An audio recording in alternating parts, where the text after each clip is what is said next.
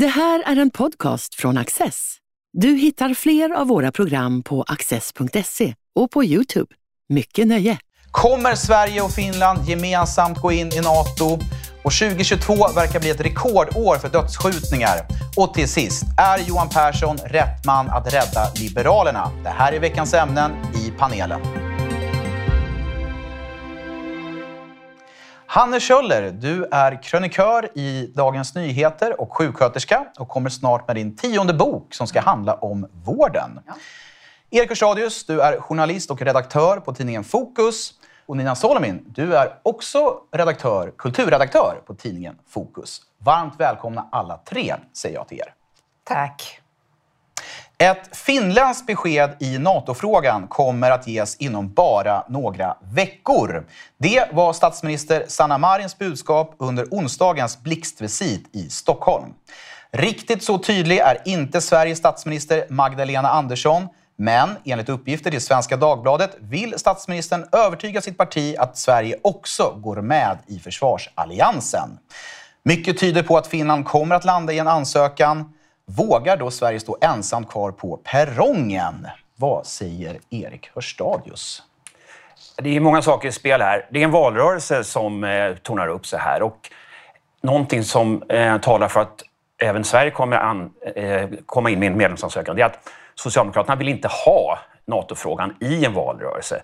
För det är en fråga som nu borgerliga oppositionen gynnas av helt enkelt. Eh, sen så har ju verkligheten har ju onekligen förändrats med kriget och så. Det är inte så mycket att snacka om. Men vi ser också något gå i dagen som är så vanligt förekommande i svensk politik, att man enas kring en konsensus. Det kan till exempel vara vi ska ha en väldigt fri, nästan väldigt fri invandring för vi ska ta ansvar för hela världen. Eller eh, vi ska vara ledande i klimatomställning. Och så ställer alla upp på det. Vi etablerar en konsensus så har det ju varit i säkerhetspolitiken. Alltså, alliansfri alliansfriheten har inte fått ifrågasättas. Alltså, man har ju nästan beskrivit som, som någon slags eh, USA-kramare eller, eller allmän galning om man har talat om, om svenskt NATO-medlemskap. Nu plötsligt, så, beroende på verkligheten och beroende på att det är en fråga som för vissa partier är obekväm att ha i valrörelsen, så förflyttas eh, positionerna väldigt snabbt. Och jag tror att Magdalena Andersson med sin starka position i partiet kommer att Alltså helt enkelt övertyga sitt eget parti om att det blir en svensk medlemsansökan också. Någonting vi också får syn på är hur vi sitter ihop med andra länder på olika sätt, i det här fallet Finland. Vi har eh, någon, liksom, sedan lång tid tillbaka ett, ett, nära försvarspolitiskt samarbete med Finland. Vi har inte pratat så mycket om det. Och, och naturligtvis med USA och NATO också. Eh, nu är det synligt och det påverkar naturligtvis också politiken. Hanne Kjöller? Ja, visst gör det ont när kroppar, knoppar brister, skrev Karin Boye. Och jag tycker att jag ser samma sak här. Och jag tycker också att jag såg det under 2015, under den stora flyktingvågen. Det här att har vi haft en sanning som har varit sann så länge och så helt plötsligt så bara väller en ny verklighet över oss så tar det lite tid att ställa om i huvudet. Jag tror också det var det vi såg i början här när man sa att, eh, från Socialdemokraternas sida att vi kan inte exportera vapen till krigförande länder och använder det som ett motiv till att man inte skulle hjälpa Ukraina i det läget. Och sen ändrades det. Det, det, blir liksom omtumlande och jag måste säga, jag sitter inte på några höga hästar och säger detta utan det var väldigt omtumlande för mig också det som hände i Ukraina. Och sen, det är det ena. Det andra är att eh, vi har ju en tradition av att liksom, i partier att förankra dem i partiet innan vi fattar beslut. Och jag tror att det är det vi ser. Ja, om det fanns en vadslagningsfirma som bara gav 10 öre för varje satsad krona på om vi kommer att gå med i NATO eller inte så skulle jag satsa allt jag äger och har på det. För jag är helt bombis på att vi kommer gå med. Och det är inte därför att jag är så otroligt intresserad av eh, militären eller att jag gillar vapen eller någonting sånt. Utan det är ju av ren nödvändighet. Och när man sätter upp alternativen mot varandra till, till ett NATO-medlemskap så är ju det ett eget försvar, inget försvar eller någon annan form av gemensam försvarsöverenskommelse. Och den här gemensamma försvarsöverenskommelsen med EU är redan prövad och de andra länderna som är med i NATO vill inte vara med av naturliga skäl. Man vill inte ha dubbla hemförsäkringar. Och inget försvar tror jag det inte heller är så många som är intresserade av. Och eget försvar, ja då kan man ju titta på Israel till exempel som är en tjugondel så stort som Sverige och ungefär som Ångermanland i storlek, där man har värnplikter på tre år för män eh, och två år tror jag det är för kvinnor. Och regelbundna repmånader och där väldigt mycket pengar används till att försvara sig själv. Är vi beredda på det i Sverige? Och det är vi ju inte. Vi har mycket längre mycket större land att försvara. Så att det kokar ner till att vi ska gå med i Nato, inte för att Nato är fri från avigsidor eller att allt är härligt med Nato, utan för att vi inte har något alternativ. Nina, vad tänker du? Jag skulle säga att det, det här valet gjordes för länge sedan, fast på ett indirekt sätt. Därför att eh, det är, är, ju så som också har nämnts att vi, vi har knappt något val. Vi har inget försvar att tala om. 2015 eh, i försvarsbeslutet så vände det och man började successivt öka då något på försvarsanslagen och försöka åtminstone bibehålla den nivån som var ganska låg då, eh, 2014, 2015. Eh, så att, och vi har heller ingen beredskap och vi har eh, ja, vi har inga lager. Finland är ju betydligt bättre rustad i så fall för att klara sig själv. Så att jag tror att det här valet gjordes kanske redan när vi gick med i EU och sen också i och med att vi har, har nedrustat vårt försvar så att vi helt enkelt inte skulle kunna sätta emot särskilt mycket. 2010 så sa ju dåvarande ÖB Sverker Göransson till exempel att Sverige skulle kunna klara sig att försvara sig en vecka på en plats. Alltså ett begränsat anfall. Så att det här, naturligtvis är det en, en stor omställning och jag kan personligen tycka att det också är läskigt. Ah, hela situationen är ju läskig och det är läskigt att ta ett så stort beslut att vända på en femöring. Och det är en process, men, men beslutet bör nog tas snabbt ihop med Finland. Eh, vi har helt enkelt inte så mycket val. Eh, det är intressant att nämna ordet process. Eh, Erik Hörstadius, alltså, hur ska man förstå den här processen som nu pågår inom Socialdemokraterna om det är ett skifte som är på gång, vilket väldigt mycket talar för att det faktiskt är? Alltså, det finns ju inom socialdemokratin, inom vänstern i stort naturligtvis, en otrolig aversion mot att, att gå in i Nato, för man uppfattar det då som det är kapitalism och det är USA-styrt och sådana saker. Och sen så, vissa vänsterdebattörer påpekar ju då typ risken att det skulle komma någon, någon oskön typ som president i USA. Eh, om man inte redan tycker att det sitter en i det huset som är oskön. Och, och, USA är naturligtvis en väldigt viktig, viktig faktor i Nato. Men här är det väldigt mycket maktpolitik som gäller, tror jag. Eh, det här att, som jag sa tidigare, att, att det är en fråga som man inte känner sig bekväm med i valet. Alls. Eh, det är inte heller säkert att man så att säga klara av att stå emot. För att om Sverigedemokraterna, vilket de väl har gjort i stort sett, sagt ja till Nato nu, då kommer sossarna inte kunna klara av det här ändå, och även om de skulle vilja ha ett fortsatt utanförskap. Så att vi har liksom fakta på marken, vi har maktpolitiska realiteter, men Nina var inne på det, vi vänder på en femöring. Det finns något obehagligt med det här svenska samhället. Som är så, den här doktrinen har varit helig om alliansfriheten och den, den, den fick inte ifrågasättas. Och nu hinner vi inte göra analyserna. Jag var som han överraskad över att Ryssland faktiskt inte bara skramlar med vapen utan också anföll Ukraina. Och jag tror inte vi gjort hemläxan om Ryssland riktigt. Det är inte lätt att göra. Men, och, och hur det ser ut i Putins huvud. Och när vi nu ändrar säkerhetspolitik då gör vi det så snabbt att vi självklart inte hinner genomföra analysen ordentligt. Och Det är beklagligt, men det, det är nog svårt att undvika. Men jag tänker också att jag återkommer till det här med 2015, för det handlar ju också om självbild. Vi har haft Maj Britt Theorin, vi har haft Schori, vi har haft en massa människor och vi har pratat om att, eh, om, mot kärnvapen, argumenterat mot kärnvapen och för att man ska nedrusta i världen. Och jag menar, om jag fick drömma så skulle jag önska att det aldrig hade uppfunnits några kärnvapen, att det inte fanns några kärnvapen. Men nu finns det kärnvapen och det finns kärn, ryska kärnvapen och det finns kärnvapen i Nato. Så på något sätt så blir det ju liksom en clash. Hur ska vi göra om vi ska bli medlemmar i Nato? För då säger vi ju samtidigt ja till kärnvapen. Eh, och det är ett, det är ett jag tror ett, ett mentalt problem för många. Och jag, jag gillar, som sagt jag vill verkligen betona att jag tycker inte att det är jättebra med upprustning och det är bra. Men om, om Ryssland har så är det bra om det finns i den arsenalen som, som liksom den fria världen har att tillgå också. Eh, Sen kan man ju fråga sig hur genomtänkt har vår säker säkerhetspolitik under 1900-talet varit? Var det mer än som en slumpgrej av att vi inte var inblandade i första och andra världskriget? Har vi så att säga byggt en säkerhetspolitisk doktrin på historiska slumper? Så, så låtsas vi att jag tänkt igenom det här noga. Och Sverige var ju ledande på att utveckla atomvapen på 50-talet. Tror jag. Så vi var ju nära. Nu, nu, nu, nu kör vi atomvapen. Och så kom vi på att vi ska vara jättemot det och då, ska vi, då är det till och med bra att vi är neutrala, mm. så att säga, mellan NATO och Warszawapakten. Så vi har liksom lagat efter läget och så starka personligheter, du nämnde några. Mm. Jag vet inte om du sa Palme, Olof Palme nej. Nej, men han men, också men, förstås. Stå för det här. Och då, så att det är på något sätt att man klär sig i en ideologisk kostym utifrån, utifrån hur, som, hur kroppen har hamnat och sådär. Jag tror att eh, skälet till att, att Magdalena Andersson, som det ju skrivs i tidningen en, enligt källor i, i partiet, har bestämt sig och nu säger åt folk att rätta in sig i leden och nu får ni bara bärga hem det här beslutet. Det är ju att eh, det är såklart en smärtsam omställning och det är principer och det är fred och, och det är kärnvapen och, och motstånd mot det. Men nu handlar det ju om att om Finland går med utan oss, ja men då kan eh, Putin till exempel bestämma sig för att, att ta Gotland. Och då tar han Gotland. Och vad har vi att sätta emot då? För som vi ser så går inte Nato in och försvarar en, ett land som inte är med i Försvarspakten. Eh, en annan eh, nyhet som kom i onsdags det var att den finländska regeringen presenterade eh, den här NATO-rapporten. Då. Den tar inte ställning till om Finland ska gå med i alliansen eller in, försvarsalliansen eller inte.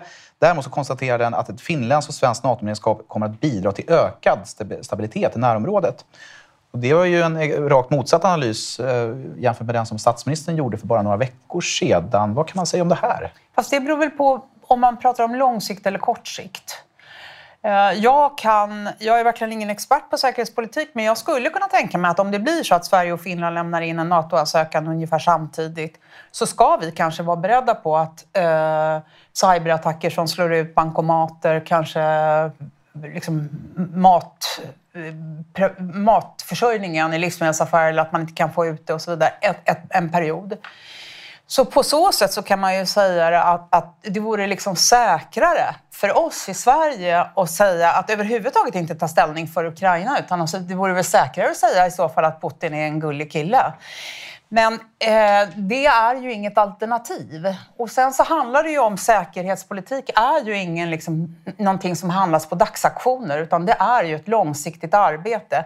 Och för, för Putins del handlar det ju om, det är ju många som är överens om nu att han borde ju på något sätt ha stoppats redan 2014 eller liksom ännu tidigare. Eh, när man istället bara lät honom liksom annektera eh, Krim till exempel. Eh, och att, att han verkar som Eh, han blir liksom hungrigare av det här. Och, och liksom, han föraktar ju, många talar om att han föraktar svaghet och han ser det som svaghet när man låter honom hållas i sina aggressioner. Så att, eh, jag, jag, jag, kan tänka mig att på kort sikt så, så blir det liksom lite, kan det bli lite mer riskabelt för oss i Sverige, men på lång sikt så blir det säkert säkrare. Det var inget fel, felaktigt påpekande om Magdalena Andersson. Det är klart att, att när flera länder då hoppar in i Nato, det skapar en osäkerhet. Ja, så är det. Men eh, det, återigen, det är just det här med att man släcker branden lite efter. Att man slarvar med konsekvensanalysen och sen så eh, blir det problem och det var ju det som hände också när man släppte på för en väldigt, väldigt stor eh, immigration 2015. Och sen så försöker man på något sätt drast, göra väldigt drastiska beslut och, och liksom stämma i bäcken. Så det, det, det, är synd att eh, till exempel att svenska försvaret eh, att politikerna inte noterade vad som hände när Putin gick in i Georgien 2008 redan. Och för inom försvars och säkerhetsskrået, eh, om man kan kalla det så, så var de ju väl medvetna om att Putin nu började rusta och att det var en ny utveckling. Och ändå så har försvaret hållits på en sån låg nivå i Sverige. Så det är återigen ett, någon slags kortsiktigt tänkande eller att man inte man har, bryr sig inte om eh, att göra konsekvensanalyser och försöka dra ut linjerna. Eh, vi ska hasta vidare till veckans andra ämne, men innan vi gör det så kan jag rekommendera Christer Bringeus Eh, NATO-rapport från 2016 där mycket av de här scenarierna som skulle kunna hända vid ett eventuellt svenskt medlemskap faktiskt gås igenom. Eh, det, med det sagt så går vi vidare till veckans andra ämne. 2022 verkar tyvärr bli ett rekordår för dödsskjutningar. 21 personer har hittills skjutits ihjäl och under årets första tre månader har polisen registrerat en skottlossning om dagen i genomsnitt. För bara några veckor sedan blev en oskyldig person ihjälskjuten på ett gym i centrala Stockholm. Men skjutvåldet gör sig numera också allt mer påmint i mindre städer som Kalmar, Värnamo och Luleå. Problemet med det ökande gäng och skjutvåldet är knappast nytt. Men hur ska utvecklingen brytas? Nina Solomin, har du några kloka råd? Ja, självklart. Enkelt. Nej, eh, det är ju ett jätteproblem och det är ju faktiskt väldigt deprimerande att mitt i det här otroligt osäkra läget vi har nu så pågår ju och ökar, accelererar eh, våldet med skjutvapen. Och eh, dels som du nämnde så Eh, sprider sig ju gängkriminaliteten så att man utökar områden och man börjar liksom, eh, skaffa eh, kontor, kan man kanske kalla det för, eller nätverk också i Norrland där det tidigare inte har funnits så mycket, där man säljer knark. Men sen är det också det att eh, Tydligen så är det så att eh, de här traditionella mc-gängen som har sysslat med kriminalitet eh, redan från 90-talet och har varit stort, stora problem, de har nu börjat mörda med de här lite nyare sammanslutningarna på 2000-talet som består av, eh, ja, som finns i utsatta områden. Eh, och, eh, och, och, det här blir någon slags eh, kökkenmödding tillsammans eh, som inte alls är särskilt lyckat och eh, ganska oförutsägbart. Och dessutom så Alltså det är ju otroligt driftigt egentligen, den här kriminaliteten. Det måste ju vara så vansinnigt driftiga personer som, som driver allt det här. För de sysslar med bidragsfusk, eh, fusk med socialförsäkringssystemet och knarkhandel och skjuter ihjäl varandra. Men det, jag vet inte ifall du nämnde det, men det är ju också så att det dödliga våldet eh, det tycks ju som att nu de här unga grabbarna eh, skjuter ju nu för att träffa i mycket högre grad än att bara skrämmas. Så hur ska man få stopp på det? Jag har ingen aning. Man kan ju försöka, man har, regeringen försöker ju. Man, man skärper straffskalan, man tar bort eh, straffrabatten för 18 till 20-åringar som är återfallsförbrytare, som begår grova brott. Eh, man kan försöka skruva på alla de här sakerna, men vad man ser också är ju att de kriminella, då, de, eh, de ledarna, eh, de placerar ju då vapen eh, om du skärper eh, vapenlagarna till exempel för minderåriga, säg från 16, då, då sätter de vapen i händerna på ännu yngre personer. De börjar ju rekrytera nästan på mellanstadiet i vissa områden. Så det är ju förfärande. Hur ska man komma till rätta med detta? Det är ju jättesvårt. Det finns ju också hela familjer som är djupt kriminella. En ganska stor andel av, av de unga kriminella kommer från dysfunktionella familjer som sysslar med kriminalitet själva, tung brottslighet. Ska man, ska man flytta på barnen till andra ställen i landet? Alltså det, det, jag tror, och det, det är så komplext det här därför att samtidigt med detta så sker det också en utveckling där socialsekreterare blir hotade. Och det finns också ett visst mått av korruption som börjar smyga in sig i de svenska systemen, de offentliga systemen, vilket gör att det också kan vara svårt att genomföra en sån sak, att, att ta ett barn ur en miljö, därför att det finns olika sätt att hota och trycka på de som tar besluten. Jag vet inte, har, har ni några bra idéer för hur vi ska komma till rätta med detta? Nå, någonting som är, som är väldigt läskigt, det är om man tittar på dem som... Eh, vad vi vet om de som begår de här skjutningarna. Det är inte så att det är någon, någon så att säga, de, en frukt av all den invandring vi har haft, okontrollerad och, och från, från länder, kulturer med en liksom annan syn på familjen och staten och, och utbildning och sådana saker. Utan Ehm, vi har byggt in de här problemen under lång tid och den här påfyllningen vi har haft under senare år har inte manifesterat sig ännu riktigt i den här gängbrottsligheten. Och så. så allt talar för att problemen kommer öka. Vi har inte sett toppen på det här. Däremot så tror jag att vi ska inte vara alltför pessimistiska om, om möjligheten att hitta lösningar som åtminstone minskar problem. Danmark har ju genom kraftigt eh, skärpt lagstiftning fått ner gängbrottsligheten ordentligt. Eh, och här handlar det kanske också om, om jag ska kroka på förra diskussionen, vi får inte vara med i NATO, vi får inte vara med i NATO, oj, vi ska vara alliansfria.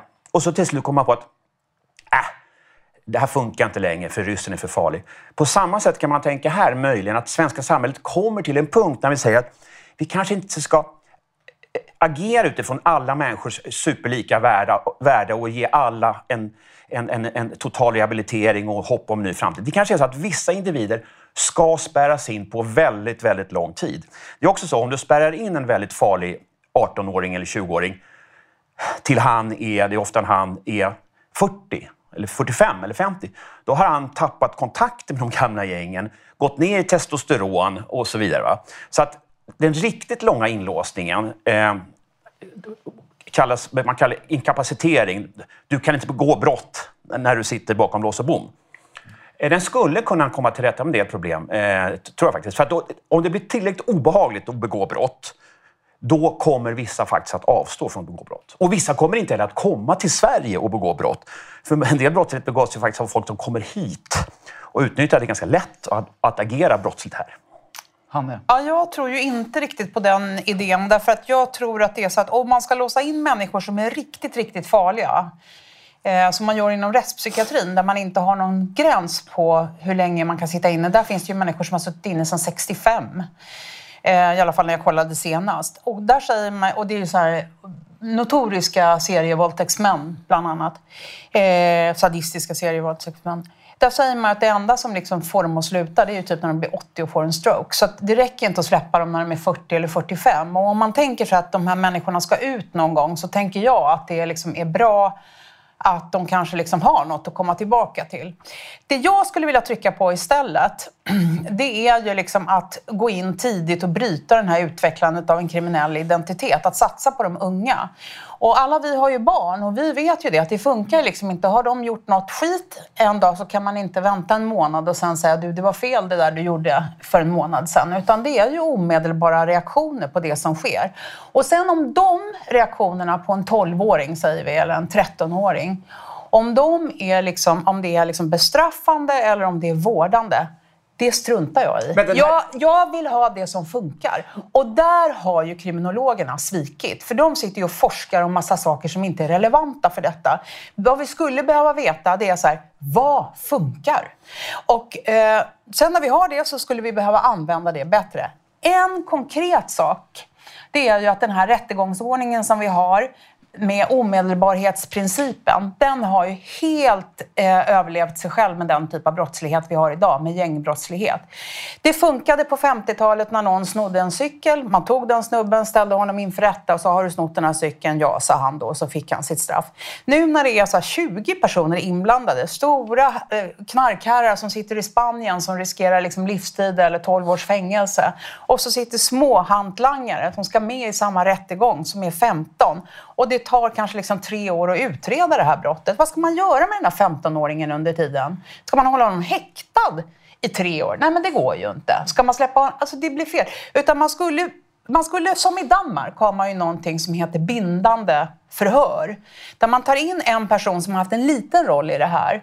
Och så videobandar man det och jag tror att man till och med har med någon rätt för att säkra liksom, att det här ska hålla. Och så håller man ett förhör med honom som blir bindande. Som inte, man kan inte säga så här, Ja, men du sa ju att du hade gjort det i, i, när du blev förhörd av polisen. Ja, men nu, alltså det är snarare så att det talar till deras nackdel om de ger en annan version senare.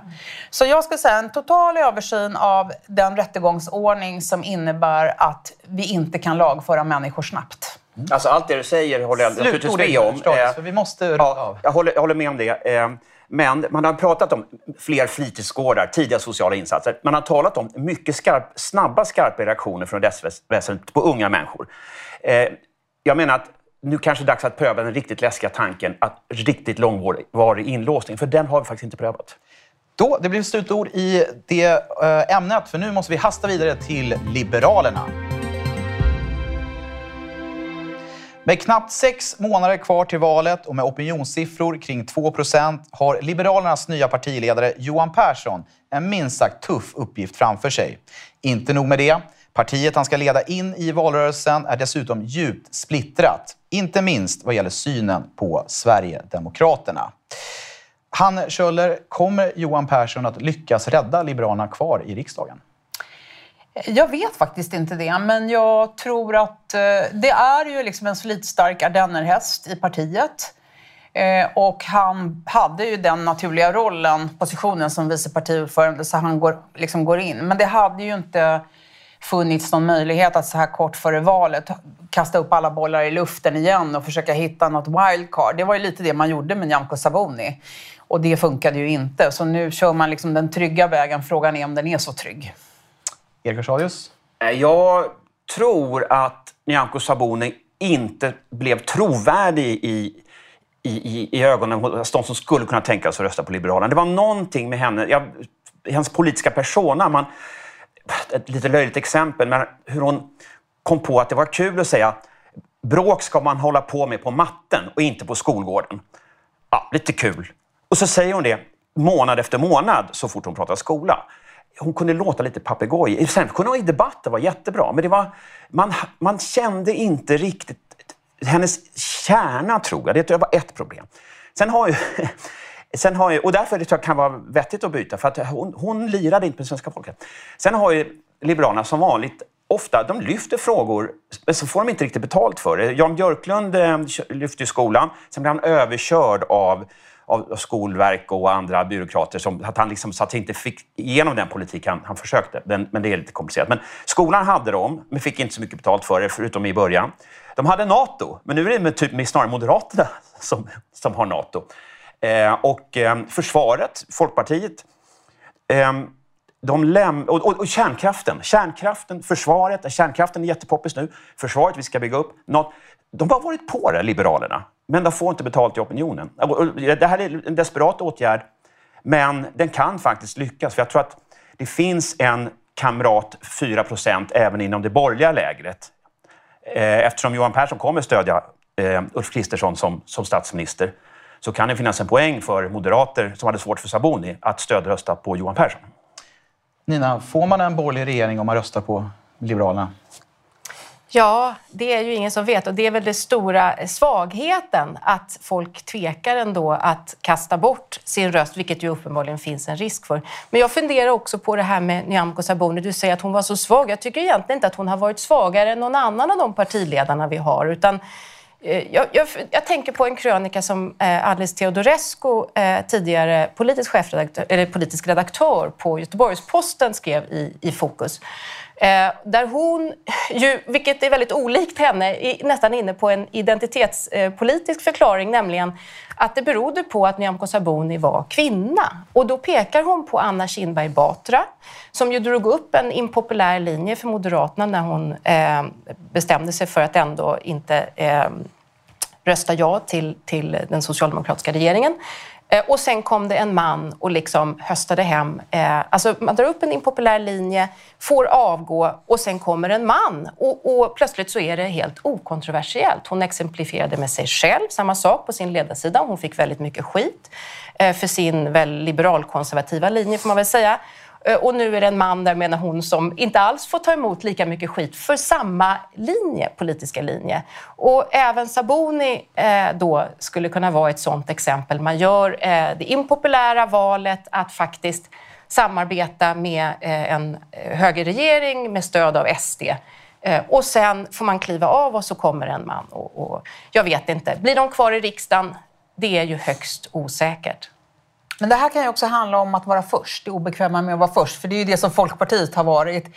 Alltså, förutom det här till eh, gamla Liberalernas lista så kan man ju också säga att Jan Björklund var ju den som sa det finns två problem med rysk gas. Det ena är att den är rysk, det andra är att det är gas. Innan vi hade en klimatdebatt i Sverige och innan Ryssland såg som något hot. Liksom. Så att man, men sen går det så lång tid så man får inte liksom riktigt casha in det. Eh, jag tror ett problem med Nyamko Sabuni har varit att hon valdes lite för att hon är ganska frispråkig. Och minst, det är ju en politiker som har tagit risker för. Hon har inte safeat. Hon fick ju också avgå. Hon krävde ju gynkontroller för att uh, upptäcka heders... Uh, jag kommer inte ihåg om det var därför, men hon fick ju i alla fall lämna sin statsrådspost. Eh, och nu i det här läget och när partiet inte är enat och står bakom henne så är det ju folk, tillräckligt många som vill henne illa för att hon inte ska ha mandat att ta ut de svängarna. Nu när man säger att Johan Persson har humor så kan man ju också säga så här, ja, men hur mycket kommer han kunna visa det?